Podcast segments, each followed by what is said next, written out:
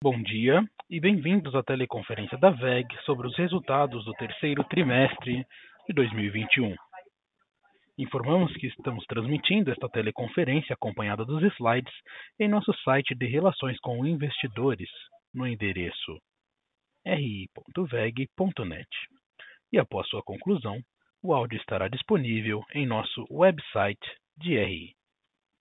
Caso necessitem de alguma assistência durante a teleconferência, queiram, por favor, solicitar a ajuda de um operador digitando asterisco zero.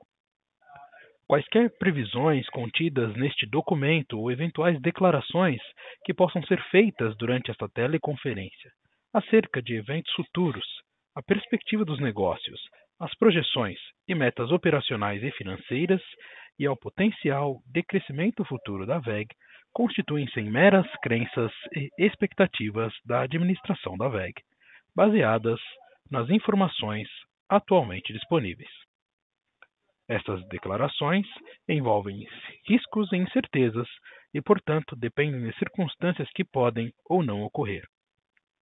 Investidores devem compreender que condições econômicas gerais da indústria e outros fatores operacionais podem afetar o desempenho futuro da WEG e conduzir a resultados que diferem materialmente daqueles expressos em tais considerações futuras. Gostaríamos de lembrar que esta teleconferência está sendo conduzida em português com tradução simultânea para o inglês. Conosco hoje, em Jaraguá do Sul, estão os senhores André Luiz Rodrigues, diretor superintendente administrativo financeiro e de relações com investidores, Wilson Watzko, diretor de controladoria, e André Meneghetti Salgueiro, gerente de relações com investidores da VEG. Agora gostaria de passar a palavra ao senhor André Rodrigues, que dará início à apresentação. Por favor, senhor André Rodrigues, pode prosseguir. Bom dia a todos. É um prazer estar com vocês mais uma vez para a teleconferência dos resultados da VEG. Vamos começar com os destaques do trimestre, onde a receita operacional líquida cresceu 29,1% em comparação com o terceiro trimestre de 2020. O desempenho positivo em todas as áreas de negócios foi fundamental para esse resultado, reflexo da melhora da atividade industrial e da boa demanda por nossos produtos e serviços nos mercados onde atuamos. No Brasil, observamos a continuidade de boa demanda em todas as áreas de negócios e no mercado externo apresentamos crescimento de receita nos principais mercados de atuação. Outro destaque do trimestre foi o EBITDA, que apresentou crescimento de 22,3%, atingindo 1,1 bilhão de reais. A margem EBITDA encerrou o trimestre em 18,5%, com queda de um ponto percentual em relação ao ano passado Movimento esse já esperado em virtude dos aumentos dos custos de matérias-primas e também devido ao mix de produtos vendidos. Ao longo da apresentação, o André Salgueiro dará mais detalhes sobre esse desempenho. Por fim, tivemos mais um trimestre de evolução do ROIC em relação ao mesmo período do ano anterior, onde veremos no próximo slide que apresentou crescimento de 8 pontos percentuais em relação ao terceiro trimestre de 2020, atingindo 31,3%. A consistência desse indicador nos últimos trimestres é reflexo da melhora do nosso desempenho operacional, demonstrado pela combinação de crescimento da receita e margem EBITDA, em conjunto com a boa administração do capital de giro nos últimos 12 meses. Passo agora a palavra para o André Salgueiro continuar. Obrigado, André. Bom dia a todos. No slide 5, apresento a evolução das nossas áreas de negócios nos mercados onde atuamos. Começando com o Brasil, onde a demanda da área de equipamentos eletroeletrônicos industriais mostrou mais um trimestre de evolução. Tivemos crescimento nas vendas de produtos de ciclo curto, como motores elétricos de baixa tensão, redutores e equipamentos seriados de automação, com destaque para os segmentos de máquinas e equipamentos agrícolas e água e saneamento. As vendas de equipamentos de ciclo longo, como motores elétricos de média tensão e painéis de automação, também cresceram, principalmente nos segmentos de óleo e gás, mineração e água e saneamento. Na área de GTD, apresentamos crescimento em todos os nossos negócios, com destaque para a boa demanda de geração solar distribuída, que voltou a acelerar nos últimos meses, e o crescimento das vendas de alternadores e aerogeradores. O negócio de TID apresentou mais um trimestre de evolução, impulsionado pelas entregas de transformadores e subestações para projetos ligados aos leilões de transmissão, em conjunto com as vendas de transformadores de distribuição e transformadores para parques de geração de energias renováveis. Em motores comerciais e appliance, o volume de vendas continuou elevado, com os segmentos de alimentos e bebidas, agronegócio e bens de consumo duráveis contribuindo para o crescimento deste trimestre.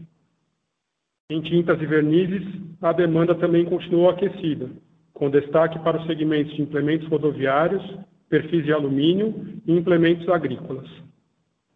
Já no mercado externo, na área de equipamentos eletroeletrônicos industriais, observamos uma consolidação da aceleração da retomada econômica e industrial. Segmentos relevantes como mineração, óleo e gás e água e saneamento estão entre os que mais demandaram nossos produtos. Equipamentos de ciclo longo apresentaram evolução de vendas, confirmando os sinais de recuperação reportados no trimestre anterior, com melhora no faturamento e também na entrada de pedidos. Em GTD, apresentamos outro trimestre de evolução nos negócios de TID, com projetos relevantes no México, Colômbia e também na África do Sul. Na área de motores comerciais e appliance, observamos crescimento na demanda dos nossos produtos, explicado pela aceleração da recuperação econômica e ganho de participação de mercado nos Estados Unidos e México. Aplicações como bombas e compressores foram os destaques desse trimestre.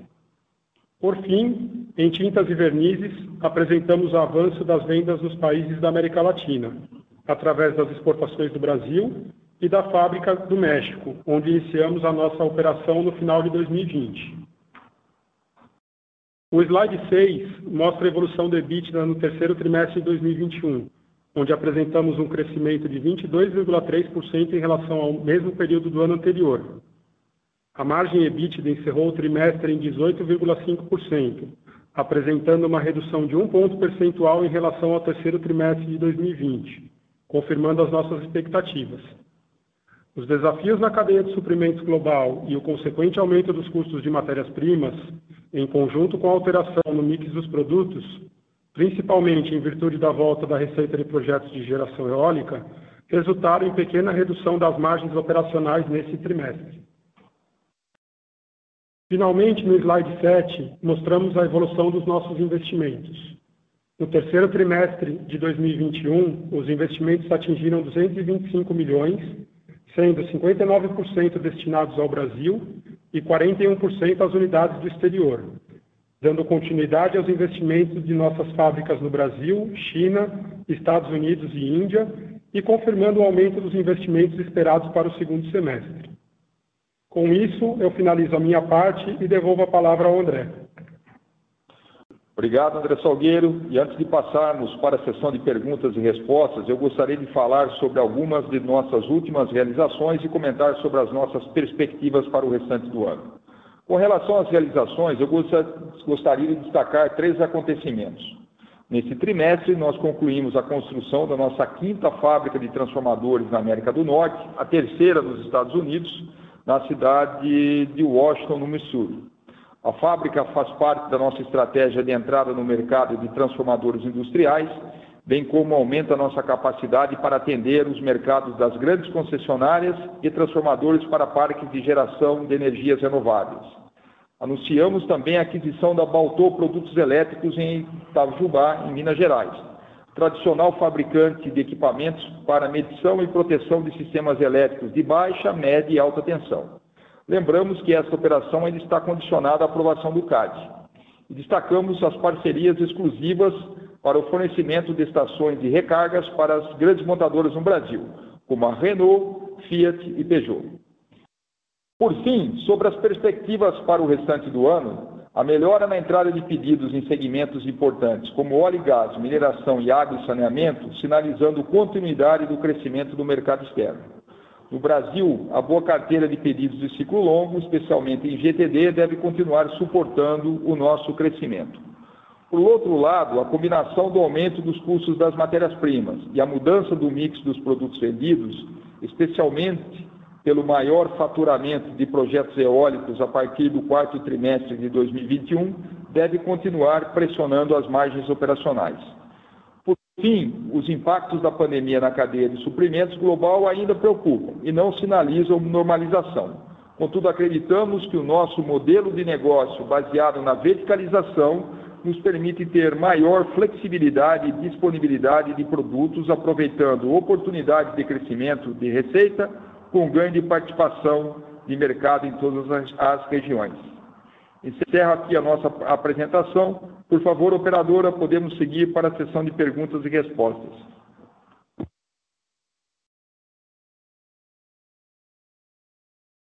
Senhoras e senhores, iniciaremos agora a sessão de perguntas e respostas para investidores e analistas. Para fazer uma pergunta, por favor, digitem asterisco 1. E para retirar a pergunta da lista, por favor, digitem asterisco 2. Nossa primeira pergunta vem do senhor Lucas Barbosa, Santander. Bom dia, André Rodrigues, André Salgueiro, parabéns pelos resultados e obrigado por pegarem minha pergunta. Eu tenho duas perguntas. A primeira é sobre CAPEX Nesse TRI vocês fizeram 225 milhões de reais de CAPEX, isso é uma aceleração razoável quando comparado com os 130, 130 milhões que vocês vinham entregando por TRI recentemente. Eu sei que vocês já esperavam ter um pouco desse, desse aumento já para o segundo semestre, mas vocês poderiam comentar um pouco sobre essa dinâmica? Seriam, por acaso, investimentos que vocês é, tiveram atraso na entrega por causa da pandemia e, e acabaram ficando para o segundo semestre, ou talvez foi câmbio, inflação de commodities afetando o CAPEX? Essa é a minha primeira pergunta, depois eu faço a outra. Obrigado. Oi, Lucas. Obrigado pela pergunta. André Rodrigues falando. Então vamos lá, né? Uh, falar um pouquinho sobre como foi o desempenho do CAPEX. A gente já vinha alertado que nós teríamos uma expectativa de aumento do CAPEX no segundo semestre. Uh, no primeiro semestre também nós alertamos que nós tivemos alguns atrasos aí e que alguns deles, dessas razões dos atrasos, continuam no segundo semestre devido, devido aos impactos da pandemia, uh, atraso na entrega de novos equipamentos que foram adquiridos, ou mesmo a, a, construção da fábrica de motor de baixa tensão na Índia, com restrições, deslocamento, lockdown e até quantidade de pessoas na fábrica, uh, trouxe um atraso nesse processo. Né? Com isso, lembrando, né, a expectativa de CAPEX para esse ano era algo em torno de um bilhão de reais, o que nós estamos falando é que provavelmente, né, ah, no quarto trimestre vai ser alguma coisa muito próxima do que foi aí nesse terceiro trimestre e a gente entregaria nesse ano investimentos na ordem de 750 a 800 milhões. Ficaria então o restante como carry-over para o próximo ano. A gente não tem nenhum plano de cancelamento, né, só, só mesmo é, na execução, esses atrasos de execução devido aí à pandemia é, que leve então a gente é, a deixar parte desse investimento para o próximo ano. É, os maiores investimentos, né, só para completar, nesse terceiro trimestre, é, nós tivemos aí na China, que foi a continuidade da expansão da fábrica de motores elétricos, nos Estados Unidos, né, a conclusão da nova fábrica de transformadores industriais, e também já nós começamos a expansão uh, de uma das fábricas que nós temos lá no, nos Estados Unidos, na área de T&D, e no Brasil, muito mais investimentos ligados, por enquanto, em melhoria de processos e ganhos de produtividade. Perfeito, André, ficou super claro, obrigado pela resposta. Se me permitirem a segunda pergunta sobre capital de giro, quando a gente olha em dias, é, tiveram uma redução substancial em dias de recebíveis e, tiveram um aumento de dias nas contas a pagar nos últimos três, quatro anos. Só queria entender se teve alguma mudança na política de prazo de recebimento e de pagamento, ou se teve algum efeito no ciclo de capital de giro específico, mas qualquer coisa que vocês puderem dar sobre capital de giro ajudaria bastante. Obrigado. Ô Lucas, falando então sobre capital de giro, né? Eu acho que é importante a gente também é, relembrar, né, que é, ao longo desse ano, o capital de giro ele veio atingindo aí os melhores patamares, né, a relação capital de giro sobre receita dos últimos 10 anos, né? Acho que talvez a melhor relação aconteceu no segundo trimestre desse ano, né? E, e a gente já vinha adiantado que a expectativa é que ao longo desse segundo semestre também a, a gente teria um aumento né, do capital de giro. Acho que as principais razões, né, a primeira coisa é que o nível de atividade, quando a gente fala em valor do capital de giro, o nível de atividade ele aumentou e isso carrega mais o capital de giro. Mas também, né, como eu disse, nós tivemos um pouco aí uma queda de, de, de, de alguns indicadores de desempenho, né? Basicamente, esse aumento então vem ocorrendo na parte de estoques e na parte de, de contas a receber do cliente. É, na parte de, de, estoques, né, por exemplo, o giro no segundo trimestre estava em torno de 5 vezes, caiu para 4,8.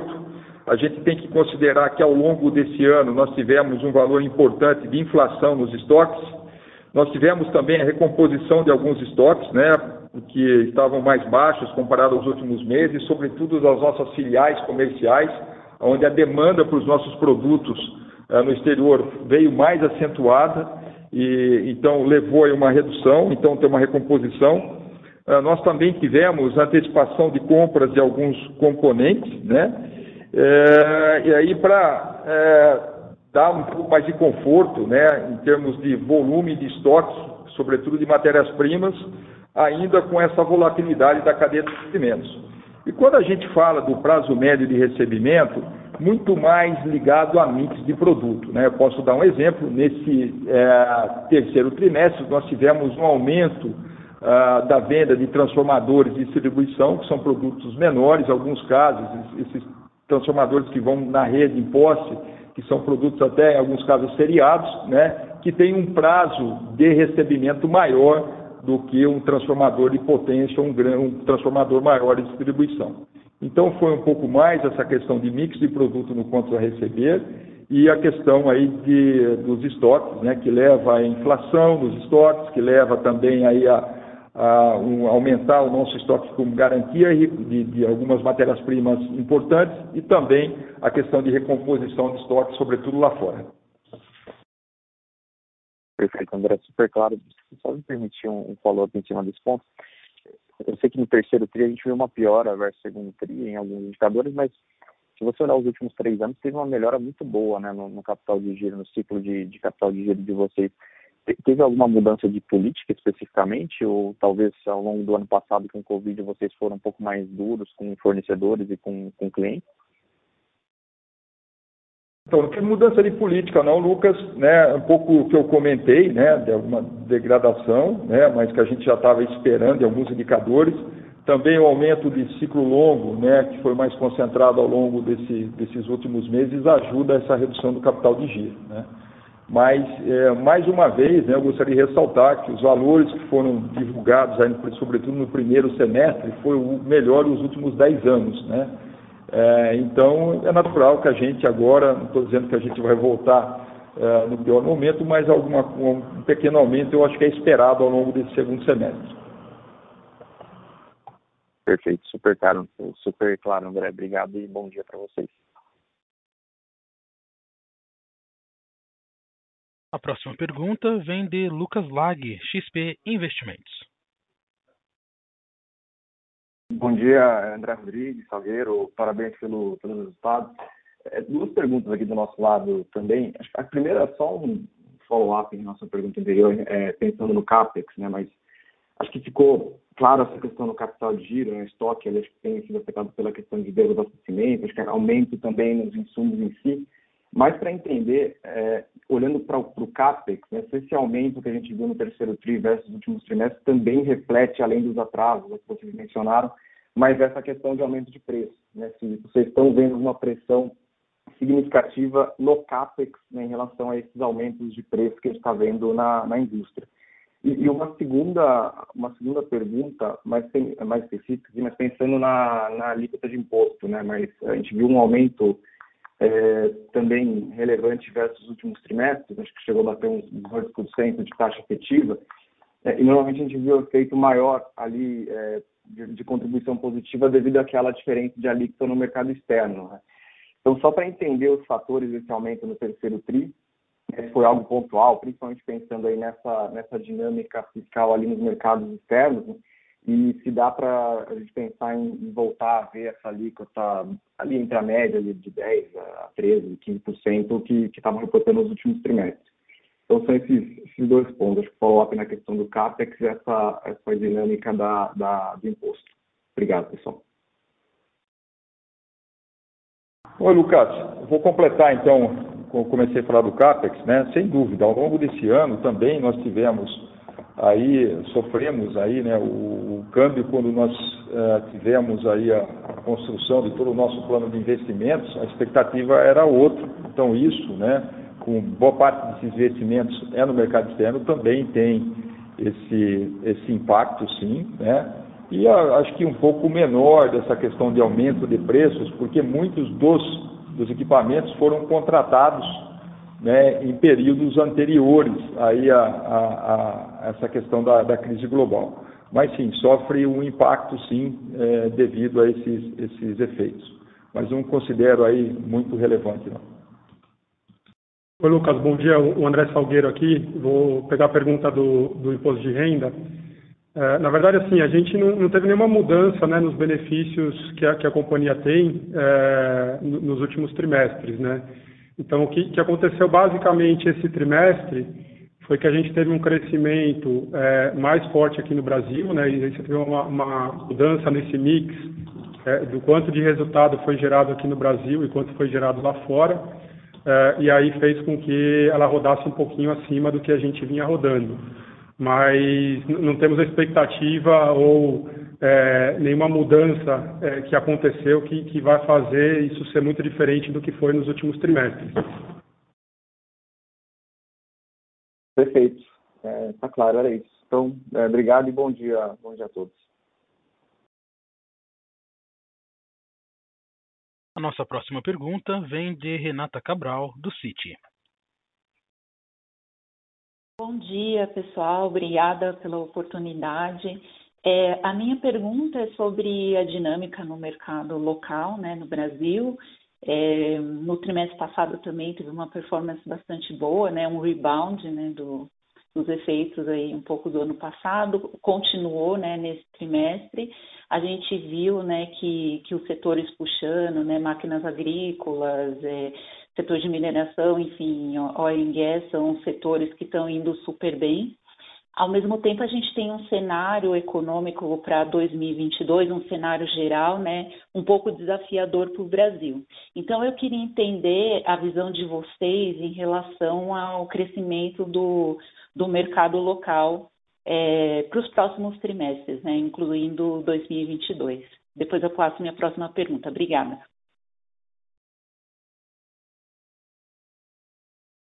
Oi, Renata. É, bom dia, André Salgueiro aqui.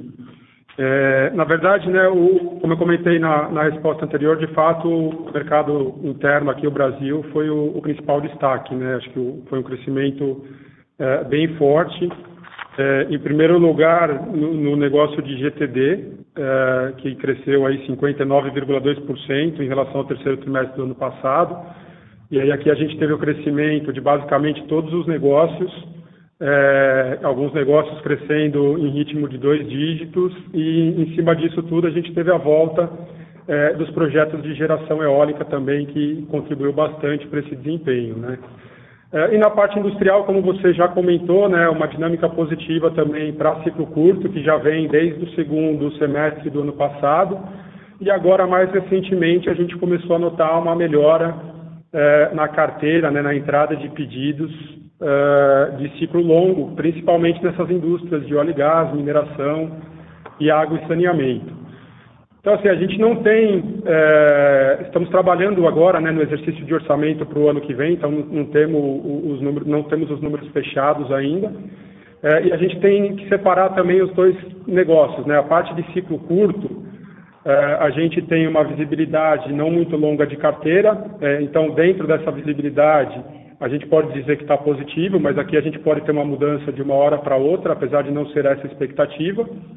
Por outro lado, na parte de ciclo longo, a gente tem uma carteira que veio sendo construída aí ao longo dos últimos meses, que nos dá alguma visibilidade dependendo do tipo de negócio. Né? Então, em alguns, como no, no negócio de equipamentos eletroeletrônicos industriais, a gente consegue ver uma, uma carteira de alguns meses à frente, até o negócio de geração eólica, que a gente consegue ver uma carteira indo até o início agora já de 2023. Então, com base nessa carteira de ciclo longo que a gente tem visibilidade hoje, para essa parte do negócio, eu acho que sim, dá para dizer que a gente tem uma boa perspectiva aí para os próximos trimestres. Mas como a parte de ciclo longo, essa carteira é mais curta, a gente não tem essa visibilidade, a gente precisa dessa confirmação de ciclo curto também ao longo dos próximos meses para a gente ver qual vai ser a dinâmica da receita consolidada no mercado interno. Entendido, não, perfeito, obrigada pela, pela resposta. E a minha segunda pergunta é em relação a até o que vocês já tocaram no assunto sobre a falta de suprimento né, na, na cadeia global é, e o fato, enfim, de vocês serem bastante verticalizados, acho que inclusive deve ajudar. Mas eu queria entender a, como vocês estão vendo essa dinâmica, porque é, acho que ajuda vocês, por um lado, mas talvez é, não seja tão. pode bater no, no consumidor, né, no, nos, nas pessoas que fazem os projetos, né. É, como vocês têm bastante fábricas locais, assim, fora do Brasil, aí eu queria entender como que isso impacta tanto a falta de suprimentos como, como a que a gente viu recentemente também, é, gargalos em frete e, e essas crises aí que esperamos seja de curto prazo. Renata, André Rodrigues. Bom, vamos falar um pouquinho então sobre essa crise de desabastecimento, né, que está gerando essa situação da cadeia global de suprimentos. Né? A gente, ao longo desse ano, até do ano passado, a gente informou que nós não tivemos falta de matéria-prima ou um desabastecimento, mas problemas pontuais em algumas operações, que não comprometeu nenhuma entrega, né? obviamente, em alguns casos, pequenos atrasos, mas tudo administrado. Né? E parte disso, né, sem dúvida, também pelo nosso processo de verticalização, né, de, de e a posição que muitas vezes a gente uh, pode dizer até um pouco mais conservadora de estoques. Né. Inclusive, nós tomamos a decisão de aumentar alguns estoques estratégicos né, no final do ano passado, que contribuiu para nós ter, podermos passar esse período aí sem os efeitos relevantes em nossas operações. Uh, eu acho que a, a, questão da crise global de suprimentos, ela não está terminada ainda, né? É, vamos pegar o que está acontecendo com, com, componentes eletrônicos, né? A gente está numa situação que quem não colocou pedido de necessidade de componentes para o ano que vem, se colocar pedidos agora, provavelmente só vai ter acesso a esses componentes lá para no final do ano ou até mesmo 2023, né? É, e no nosso caso, né, acho que para quase totalidade do que a gente enxerga como demanda desses componentes para a fabricação dos nossos produtos para o ano que vem, nós temos já contratualmente fechado aí praticamente toda a nossa necessidade, né?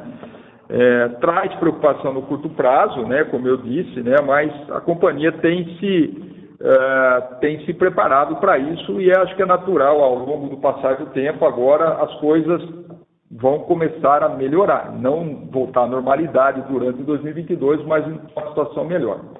Agora, né, sem dúvida, o fato da gente ser verticalizado, buscar verticalização, ter essa mobilidade, disponibilidade de muitas vezes produzir aqui, mandar para o México, ou do México mandar para a China e tudo mais, nos protege bastante, né?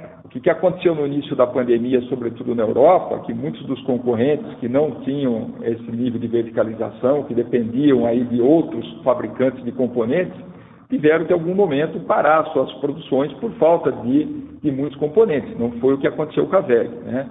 Então, a gente entende que hoje né, é, o modelo da VEG é um modelo que traz, sim, uma vantagem competitiva, é, numa situação como essa, é, e eu sempre falei que uma, uma, das razões do sucesso da VEG também é ter uma estratégia industrial muito sólida e muito bem desenvolvida aí em outras, não só no Brasil, mas em outras regiões. Agora, é claro, né, é, muitas vezes isso pode gerar um problema no nosso cliente, né? Pelo que o Salgueiro comentou até agora, né, o que a gente vem divulgando, a gente não está vendo isso, esse reflexo na entrada de pedidos. Né? Então, felizmente, para a VEG isso não tem acontecido. Mas é algo que a gente está monitorando sim. Quando a gente pega ciclo longo, né, são projetos mais voltados para entregas mais de longo prazo, Então, isso está é, muito mais à mão da VEG de ter os componentes para produzir do que o cliente, é, porque ele já é o destinatário final e aí é, esse risco é praticamente muito limitado ou inexistente. Entendi, não, super claro. Obrigada, André. Ótimo dia aí para você. Nossa próxima pergunta vem de Daniel Gasparetti, Credit Suisse. É, bom dia a todos, obrigado pelo call. Ah, são duas perguntas também. Se possível, por favor, eu gostaria que vocês comentassem a respeito do comportamento do ROIC, é, que vocês passassem um pouco da perspectiva de vocês para os próximos trimestres ou ano, é, tendo em vista tanto o aumento do CAPEX quanto é, essa mudança no comportamento do capital de giro, por favor. E a segunda pergunta seria a respeito de repasse de preço. Queria entender um pouquinho com vocês como é que vocês estão vendo o repasse de preço é, no mercado, tanto no mercado doméstico quanto no mercado internacional. Vocês estão sentindo que está tendo uma maior aceitação ou se já está tendo alguma desaceleração? Obrigado e bom dia.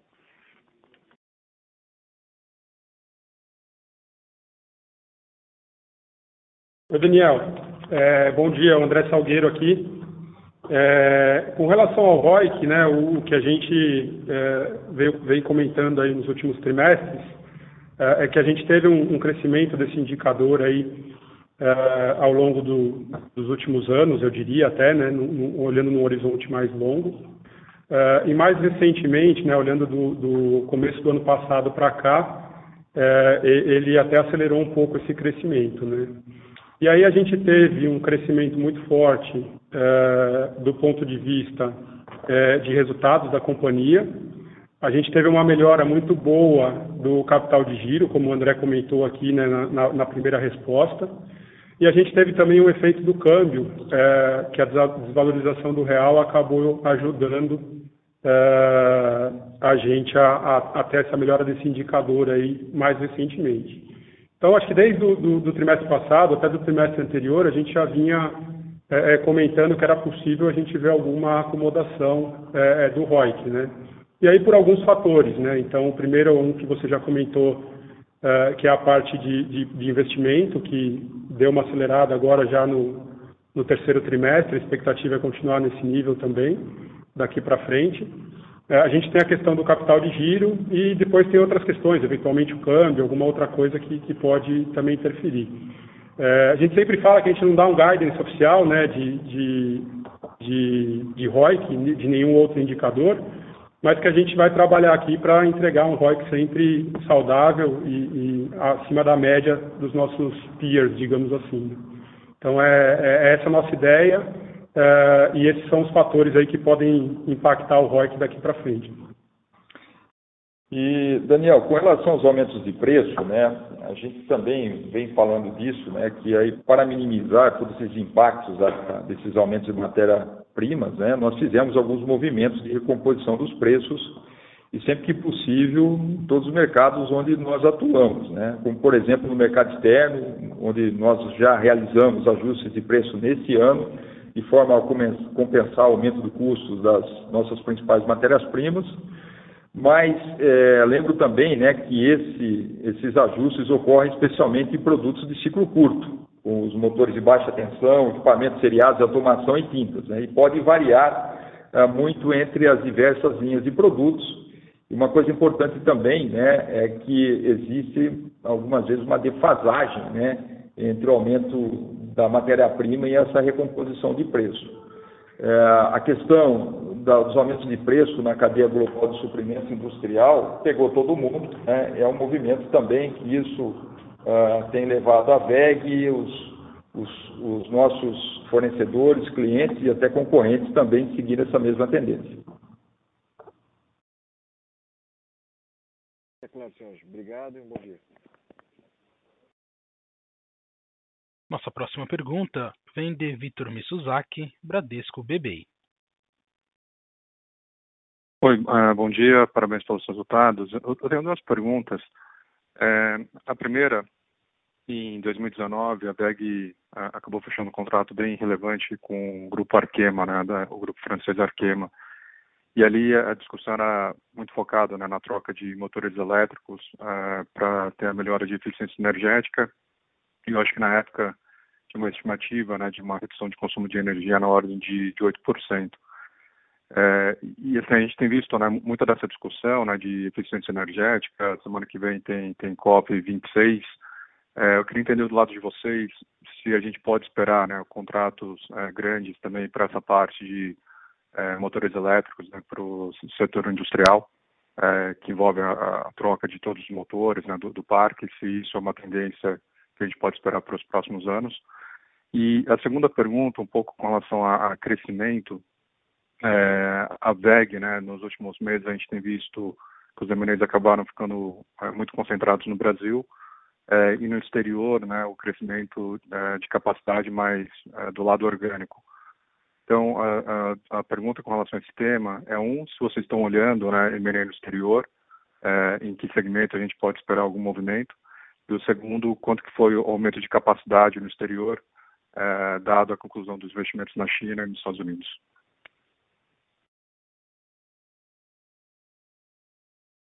Vitor, vamos lá, né? Vamos falar então sobre toda essa tendência, né? E uma coisa que a VEG tem trabalhando, vem trabalhando bastante sobre a eficiência dos motores elétricos. Né? É uma das frentes, vertentes é que a gente considera de trazer boas oportunidades de investimento, porque cada vez mais né, os nossos clientes vão querer produtos que gastam menos energia elétrica, com maior eficiência, e a companhia, ao longo do tempo, vem investindo bastante né, dispêndios aí de pesquisa e desenvolvimento e inovação para a gente cada vez mais oferecer uma melhor solução para os nossos clientes. Né? Lembrando que em 2010, a primeira companhia no mundo que é, apresentou um motor IE4 na época, né, que era o máximo nível de eficiência, foi a VEG. Né? Então, uma companhia que está muito preparada para isso, a gente entende sim que é uma tendência, cada vez mais existe essa demanda por esses produtos e a VEG vem investindo, né? teve, como bem, se, bem lembrou, o contrato com a Arquema no passado, e tem várias empresas também que a gente está fazendo essa mesma abordagem. Né? É, a gente entende, então, que essa é uma, cada vez mais vai ser uma demanda das indústrias, né? e sobretudo em momentos aí onde você precisa reduzir energia com potenciais crises de abastecimento, é, é, é, muito importante você ter um parque atualizado com motores de baixo consumo de eletricidade. Então, sim, a companhia está buscando esse caminho, né? E aí toda a estratégia de renováveis que também uh, leva, né, a, a VEG a ter um bom posicionamento e continuar crescendo nessas soluções para os nossos clientes. Oi, Vitor, bom dia, o Salgueiro aqui. É, com relação à segunda pergunta, é, do ponto de vista de crescimento, né, eu acho que a gente, principalmente no mercado externo, né, que foi o foco que você trouxe, é, acho que a gente trouxe algumas informações bem interessantes no, no VEG Day do ano passado, né, quando a gente mostrou ali as três principais regiões é, que a companhia tem presença no mercado externo, né, América do Norte, é, Europa e Ásia Pacífico, e, e, mostrando ali um pouco o tamanho do mercado e o nosso market share né, dos principais produtos é, e regiões que a gente atua. Então, ali basicamente traz a mensagem de que a gente ainda tem bastante espaço é, e oportunidade do ponto de vista de, de crescimento é, por ganho de espaço, né, por ganho de mercado no mercado externo. Então é, é esse nosso principal objetivo e aí os investimentos eles vêm sempre é, com essa visão mais de longo prazo, né, desse crescimento contínuo e sustentável. É, e aí os investimentos eles vão depender de negócio para negócio, né? Então a gente tem alguns exemplos recentes, tanto de M&A quanto de investimentos que você comentou. É, por exemplo, no negócio de, de, transformadores lá nos Estados Unidos, a gente fez a aquisição da WTU é, e agora é, decidimos fazer uma expansão do negócio em torno de 25% a 30% da capacidade com uma fábrica nova, nossa terceira fábrica é, lá nos Estados Unidos. Na China, que foi um outro exemplo que você trouxe, na verdade a, a fábrica de, de, motores industriais de baixa tensão na China, ela está praticamente passando por aumento de capacidade anualmente. Então a gente vem fazendo investimentos naquele modelo de expansão modular que a gente tem tanto aqui no Brasil quanto no México, e à medida que a gente vê demanda do mercado, a gente faz o investimento para atender essa demanda. Uh, então, acho que a principal mensagem aqui é que a gente acredita muito uh, nessa visão de longo prazo, né, nas oportunidades de crescimento, e que a gente vai fazer os investimentos necessários uh, para suportar esse crescimento. Né. Um exemplo, até um outro exemplo acho que interessante de compartilhar, né, a própria operação da Índia, e aí fazendo esse link entre M&A e investimento que acho que você trouxe, né, é, foi uma, uma decisão que a gente teve, a gente até olhou é, algum potencial é, aquisição ali, mas a gente decidiu fazer um projeto Greenfield para entrar nesse segmento aí de motores industriais de baixa tensão uh, e a partir daí vamos começar a desenvolver o mercado. Então, sim, a gente está sempre olhando tanto em CAPEX quanto M&A com essa visão aí das oportunidades de crescimento que a gente tem no mercado externo no, no longo prazo. Ótimo, obrigado.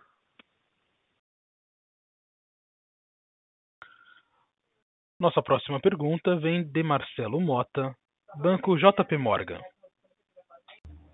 Oi, bom dia a todos. Uh, duas perguntas. A primeira, se vocês pudessem comentar um pouco sobre o, outlook de margem, né? Enfim, acho que vocês têm falado em diversos calls aí que ela vai migrar para o mesmo patamar que a gente viu no ano passado, né? Então, pensando em margem EBITDA, seria alguma coisa ali perto de 19 a 18,5, né? Entretanto, quando a gente olha a margem dos nove meses de 2021, né, fica ainda uma queda para o quarto trimestre em, em, termos de margem para se chegar aí no, nesse patamar parecido com 2020. Né? Então, entender se aqui, enfim, quando a gente pensa que essa margem ainda pode sofrer uma contração adicional no, no quarto trimestre, é muito pelo mix de produto, enfim, né, a, a turbina eólica e aerogerador acaba tendo né, um, um, impacto um pouco mais negativo na margem, mas é, é, é positivo para a receita, pelo tamanho dos projetos, ou se ainda tem alguma coisa de custo de matéria-prima, toda essa questão de, de supply chain aí que foi discutido ao longo do call. Né? Essa é a primeira pergunta. E a segunda é, é rápida, enfim, sobre questão de, é, de M&A, enfim, vocês vieram fazendo né, indústria 4.0, é, tiveram algumas coisas de expansão de capacidade, aí, como a gente viu em Itajubá, então entender um pouco que vocês estão pensando em M&A aí, se ainda deveria ser um vetor, de repente, para a parte de, de mobility, que vocês têm olhado em termos mais oportunísticos aí. Obrigado. Oi, Mota, muito obrigado pelas perguntas. Né? Bom, vamos falar um pouquinho das margens, sobre o comportamento das margens. Né? Acho que foi aí a, a, a grande preocupação de todos, aí a, a, principal pergunta de todos os nossos encontros. Né?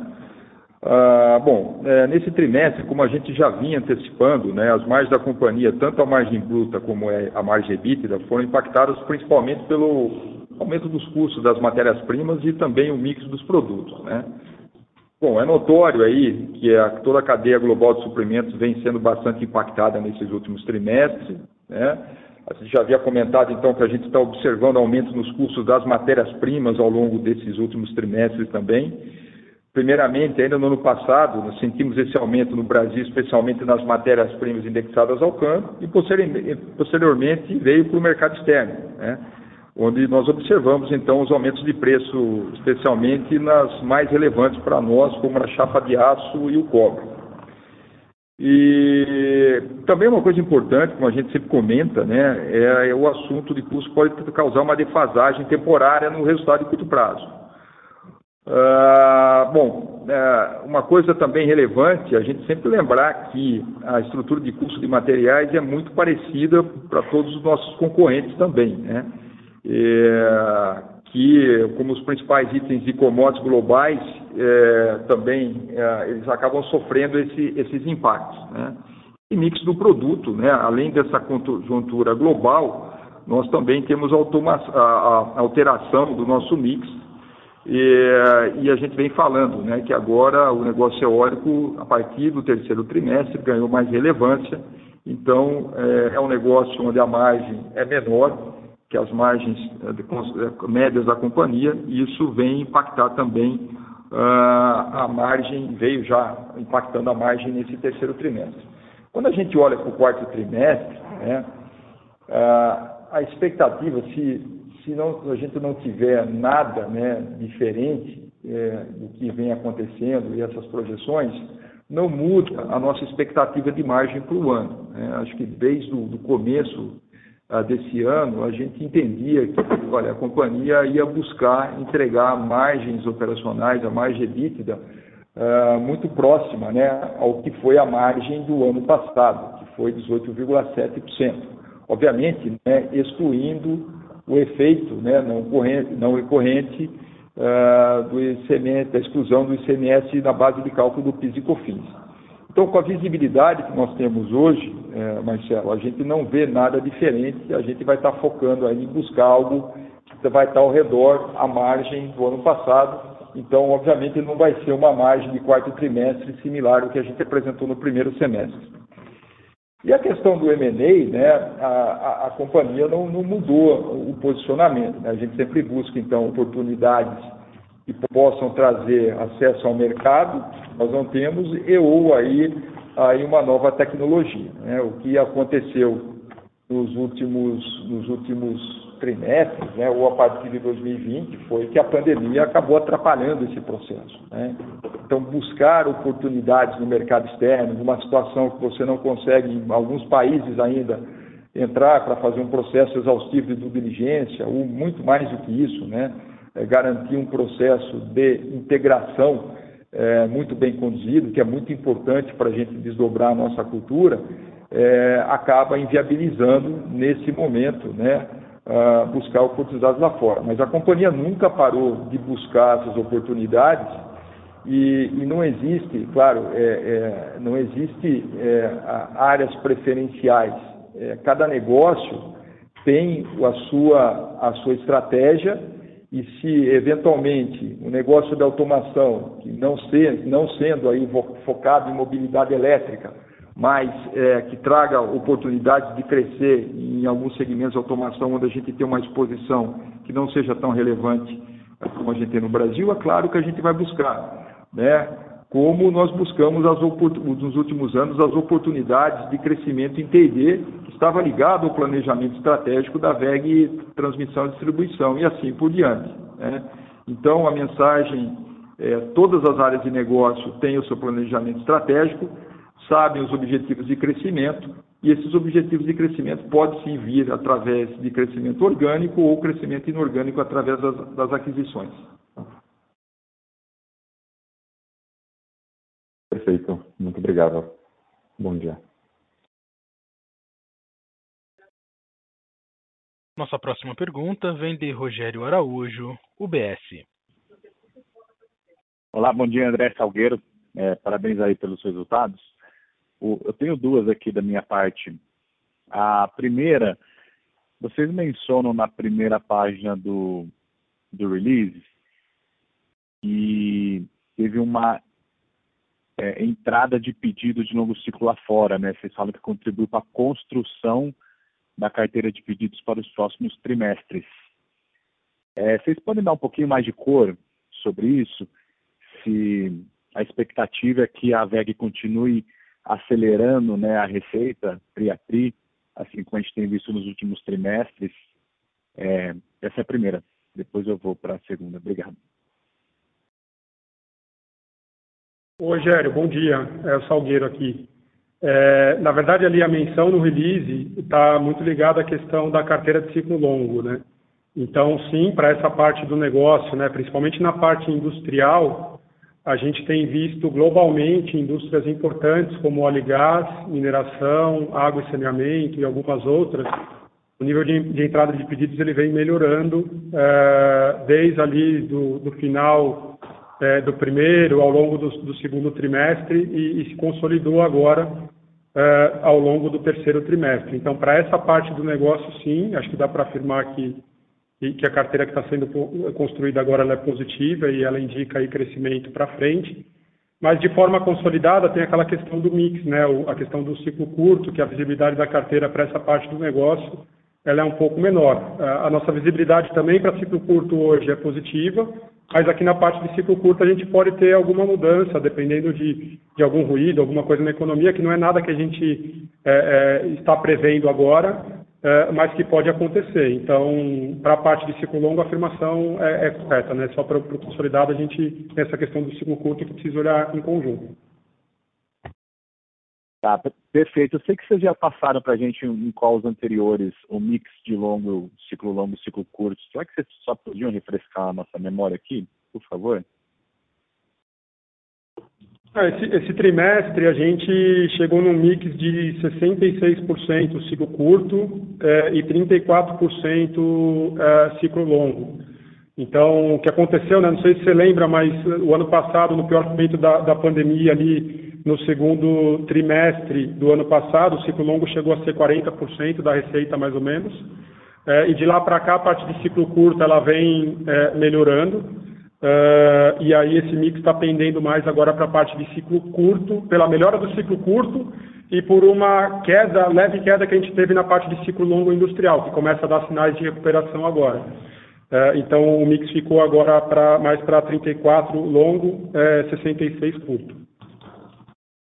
Legal, perfeito. É, minha segunda pergunta é com relação a, aqui ao mercado doméstico. E é um follow-up de uma pergunta que já responderam, na verdade, sobre a desaceleração econômica, ou, na verdade, incerteza, né? É, a gente viu a receita da VEG no mercado doméstico sofrendo lá em 2009 e depois em 2015 e 2016, né? Mas naquelas ocasiões teve é, queda relevante de PIB, né? Eu acho que é um pouco diferente. O que eu queria, o que eu queria ouvir de vocês, na verdade, é como é que é a situação de agora de incerteza se compara lá atrás, né? E o que, que a gente tem que acompanhar, né, para talvez ser o trigger de que pô, esse é o momento em que as companhias postergam o investimento, né, de que é, carteira de ciclo longo para de entrar pedido. Né? Então, que, que, que é, vocês podem comparar um pouco aqueles períodos com este agora e o que a gente tem que acompanhar aqui para talvez ser uma proxy né, é, é, de, de parada de entrada de pedidos e tal? Obrigado.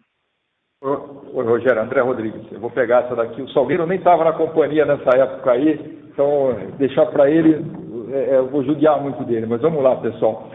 É, o que, que aconteceu, a diferença de 2016 né, com a, a, a situação agora? 2016, acho que a gente experimentou uma situação muito atípica, né, onde a gente começou o ano com uma expectativa, assim, que seria um ano um pouco mais difícil. A gente teve um bom crescimento em 2015, que foi, se não me engano, 25,4% de receita, então foi muito bom. E a gente falou, olha, ainda bem que a gente cresceu um pouco mais, porque 2016 vai ser um ano difícil. Só que a gente não esperava que fosse tão difícil, onde naquele ano a, a, a, a receita da VEG decresceu 4%. Né?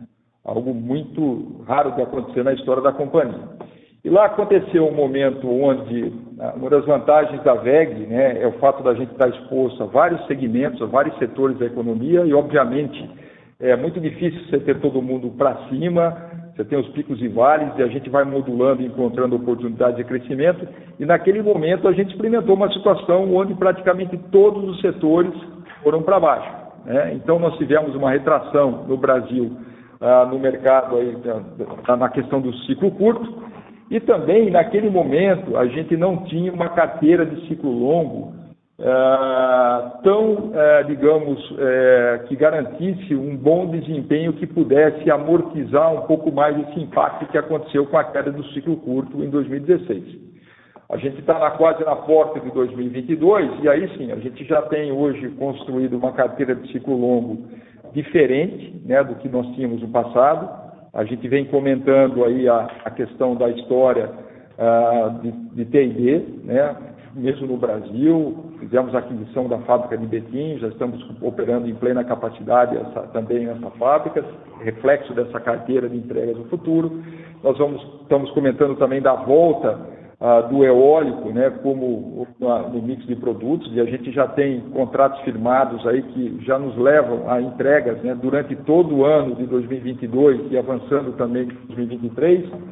A gente precisa lembrar também que naquela época a gente não tinha, ah, por exemplo, o negócio de solar, que vem crescendo bastante, e a expectativa sim é que continuar sendo um negócio eh, que traz, vai trazer oportunidade para a VEG é, dado aí o potencial que o Brasil tem né, de radiação solar. Então, nós temos hoje né, uma combinação de melhor carteira uh, de produtos de ciclo longo uh, e entrada e exposição em novos negócios uh, que nos coloca numa situação diferente do que aquela enfrentada em 2000, 2016. a gente só espera que essa possível desaceleração do Brasil, ou esse que possa acontecer em 2022 seja só expectativa e que o país continue é, gerando boas oportunidades de investimento e crescimento para a VEG. A VEG vem se preparando para isso e por isso que a gente, acho que é muito cedo ainda para a gente aí imaginar uma situação pessimista para 2022. Claríssimo. Legal, muito obrigado, Salgueiro Nossa próxima pergunta vem de Igor Araújo, Genial Investimentos. Fala pessoal, é, primeiro bom dia aí, parabéns pelos resultados. E as minhas perguntas, na verdade, elas são meio que para complementar o que o pessoal já falou aí, tá? É, em questão a, produção de máquinas eólicas, é, queria saber quanto que vocês têm de capacidade hoje e qual que deve ser a estimativa é, é para o final de 23 aí ou para começo de 23, você falaram que já tem alguns pedidos no pipeline. E a outra é na questão do M&A que o, o, pessoal comentou, a gente viu que vocês lançaram recentemente aí é, e ampliaram os produtos voltados para casas inteligentes, né? Eu queria saber se vocês estudam ou têm a possibilidade de fazer alguma aquisição dentro do mercado interno é, nesse segmento. Obrigado.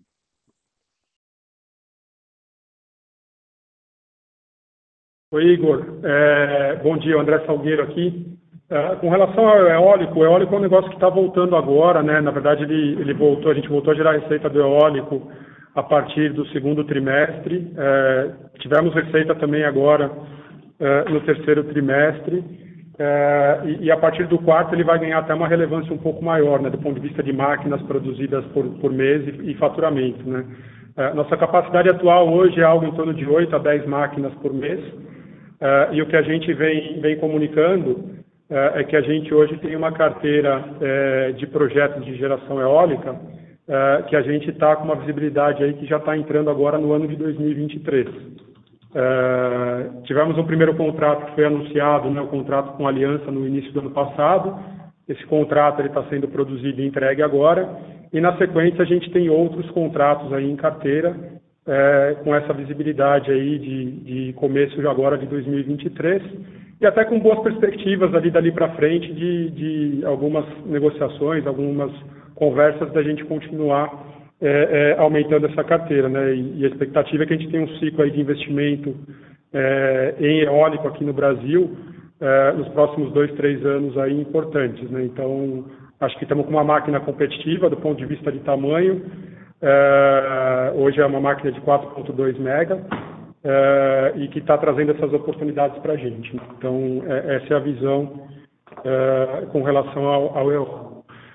Uh, com relação à, à questão de M&A, acho que o, o, André Rodrigues aqui já, já comentou bem sobre a questão dos drivers, né, de acesso ao mercado, acesso à tecnologia. Então, se for trazer um desses dois drivers, uh, a gente está sempre olhando oportunidade, a gente não, não gosta de comentar negócio a negócio, é, mas especificamente, né, o negócio de, de, do VEG Home que você comentou, é um negócio que está nascendo agora, meio que por uma até necessidade é, e, e, requisição, aí, pedido de alguns clientes.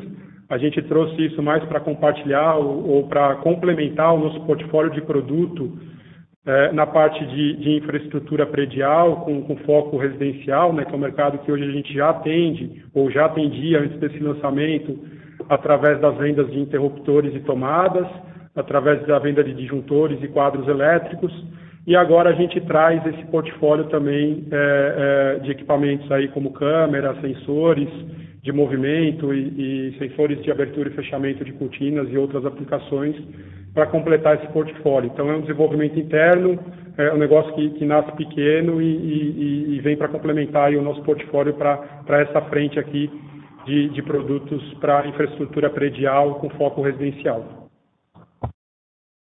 Perfeito, obrigado, Salgueiro.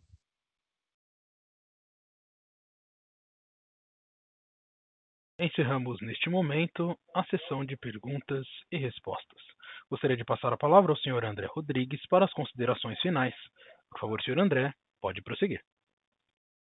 Mais uma vez, eu gostaria de agradecer a participação de todos vocês e passar uma informação importante. Né? Nós, acho que vocês, a grande maioria, já recebeu o convite para o nosso próximo VEG Day, que será realizado no dia 11 de novembro, mais uma vez de maneira virtual. Será um excelente momento para a gente atualizar um pouco mais sobre o aumento da VEG e falar um pouco da estratégia sobre o futuro da companhia. Será um prazer encontrá-los, então, no próximo VEG Day. Muito obrigado e até breve.